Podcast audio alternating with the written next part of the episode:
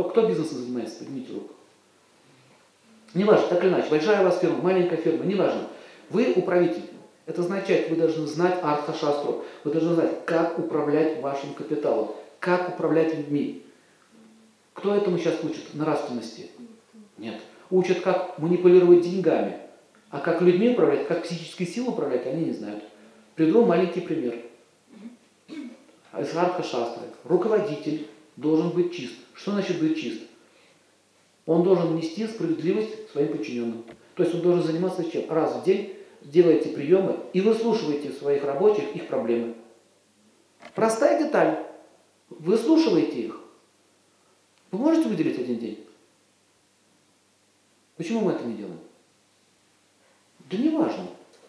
Главный капитал. Вы теперь понимаете, откуда появляются коммунисты, откуда появляются вот эти вот революционеры, гузитеры всех мастей. Потому что мы о вас не заботимся. Нам наплевать у нас. А это что такое в стране творилось? Крепостное право. Жрабство.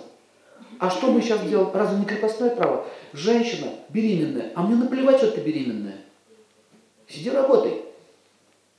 Кто был беременный и работал? Поднимите руку. А почему вы работали? Беременность, даже ходить-то тяжело. Но вы вообще должны лежать в больнице и под контролем врачей. Вообще-то. А не, а не работать. Вот, вот, вот поднимите вопрос, почему из, из, кто-то из руководства не подумал, не заметил, что она беременная? Да мы сами такие тоже. Мы сами беременные, сами идем работать. А вы идете, а почему, а почему вы, почему вы идете работать? Потому что вы точно, потому что вы точно знаете, что вас никто не защитит. Да. Поэтому вы идете работать. Даже в СССР было понятие беременности. А потом говорите, капитализм это хорошая вещь. И вот как вы теперь севернокорейским коммунистам докажете, что это не так? Вы теперь понимаете, почему коммунизм побороть? Вот все, кто занимается бизнесом, вы не захотите коммунизма. Не захотите? Зачем вам нужно отдавать свои деньги, свой капитал? Но они придут и отберут. Почему? Потому что вы не устроили приема, вы не разобрались в своих проблемах, вы на местах не помогаете никому. Поэтому где договорится, что кшатри, это руководители, должны что делать? Защищать своих подчиненных. Освободите женщину труда. Ничего страшного. Один раз в ресторан не сходишь, ей дотация на врача. Нормально? Дайте ей денег, иди на куда сходи. А вы в бассейн сегодня не пойдете один раз. Не посидите в ресторане. Лишний раз не выпейте коньяка. А она туда сходит к врачу. Потом она скажет вам спасибо, будет всем говорить, какой он у нас хороший начальник, какая она заботливая. И когда, вас, когда будет так себя вести по отношению к этим людям, не только по отношению к деньгам платите, вообще выслушивайте их проблемы. Вот они вам пришли, какие-то разборы, какие-то проблемы. Мы в одной компании в Нижнем Новгороде такой эксперимент сделали. В общем, он организовывал воскресники. То есть он приглашал психологов, врачей, каких-то людей, давал свой зал. Поверьте, ему это дорого не стоило. У него была своя территория, он сам оплачивал эти семинары, эти лекции. Для него это тоже недорого было. Каких-то там 5, 6, 10 тысяч рублей дать, ну что ему это стоит? Ничего. И что произошло? Стали решаться проблемы этих людей. Так он заметил, что производительность труда повысилась, уважение ко мне повысилось. И когда наступил кризис, когда наступил кризис в 2008 году, помните был? Все вокруг разорялись, и я вот так собрал всех наших, ну, рабочих, у них там завод был, и говорят, я вас прошу, можете потерпеть. Смотрите, я вас прошу, нету денег. Если вы сейчас все разойдетесь и будете требовать, мы будем разорены. И они терпели. И никто из них не ушел, никто не потребовал денег, и они выстояли, выдержали и сейчас процветают. Ясно? Маленький пример. Он поступал так, как написано в Артхашастре. Просто начал о них заботиться. И они позаботились о нем. Нужны в этом коллективе эти коммунисты? Нет. Принцесса Шахнас в Индии, мы встречались с ней, так получилось, группа э, с России, которая занимается торговлей юридическими товарами, она пригласила все в гости, ну, нужно было провести там семинар для них. Ну, количество 50 человек туда приехали. Так вот, она настоящая принцесса. Что значит принцесса? Это она из рода великого Акбара. Вот этот Тадж-Махал в Агре, это ее собственность. Да? Джипур, вот это все, вот это все часть. А у нее это ее собственность. То есть это собственность королей, она находится в расплет с джайпурскими царями, там много чего у нее есть. То есть самая настоящая королева. Я впервые в жизни встретился с настоящим царским родом. И там одна женщина, бабушка, говорит, президент попросил эту компанию, говорит, пожалуйста, мы едем говорит, сейчас к королеве, говорит, я вас прошу, не позорьтесь. Сложите хотя бы руки и выразите ей почтение. Никто не требуется бросаться в ноги, просто ведите прилично. Одна из них такая. Еще не хватало. Царям всяким поклоняться. О, старая коммунистка, началось. Вы понимаете? Все это не раз. То есть она даже не понимает, что сейчас живет за счет нее. Это ее товар, это она выпускает юридическую косметику. Не буду поклоняться неегипетным царям.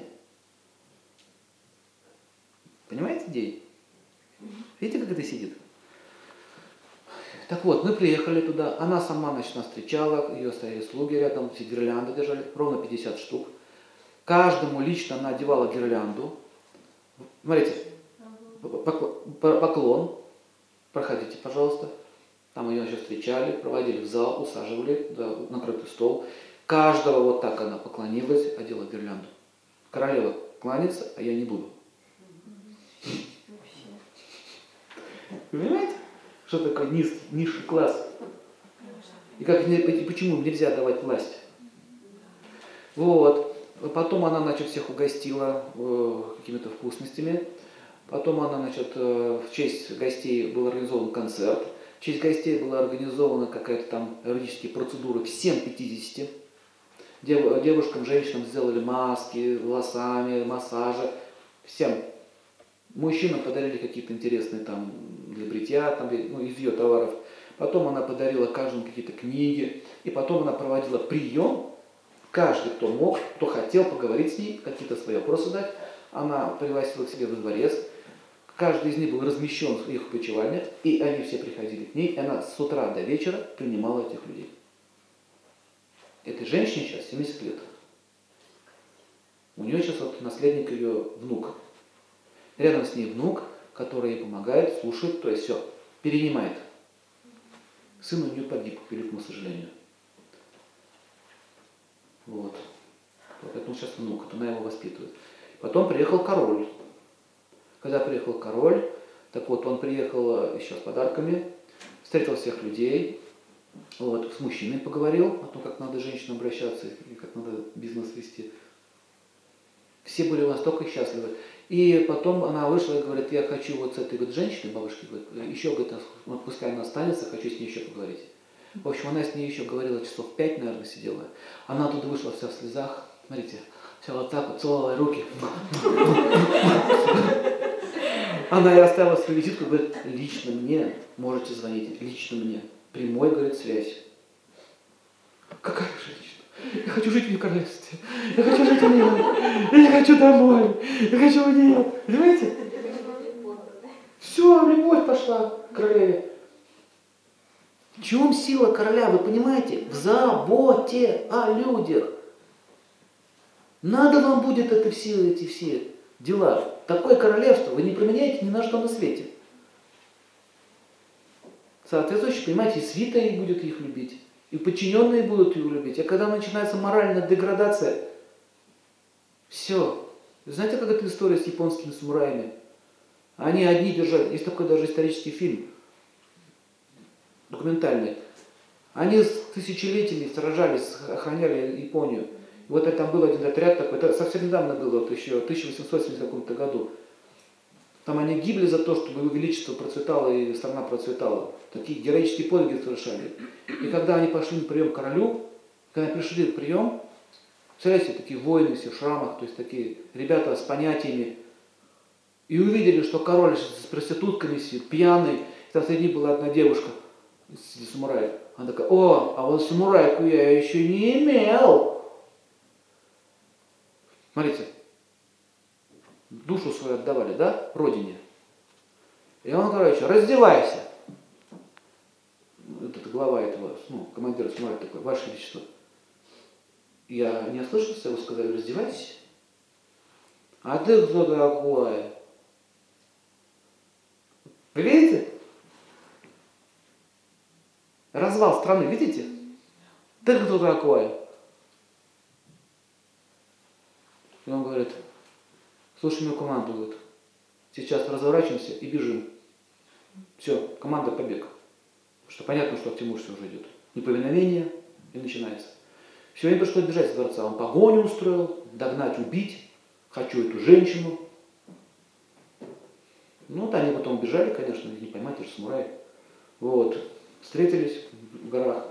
Она плакала. Все остальные ученики поникли голову вот так вот. Представляете, он их воспитывал, воспитывал, воспитывал. Дух, дух, дух, честь, совесть. И тут такое, бабах.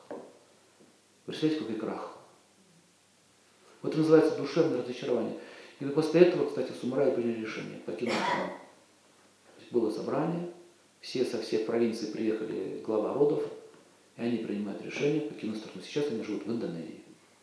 Если вы хотите увидеть самураев настоящих, едьте в Индонезию. У них там около, по-моему, 6 миллионов уже накопилось. С тех времен они все уезжают. Так сказать, эта трагедия не только в нашей стране происходила. Вы понимаете, почему монархия стала падать? Совсем недавно принц голый вышел. Принц какой-то там государство голый стоял. Величество. Какая монархия? Вот таким вот образом деградация происходит.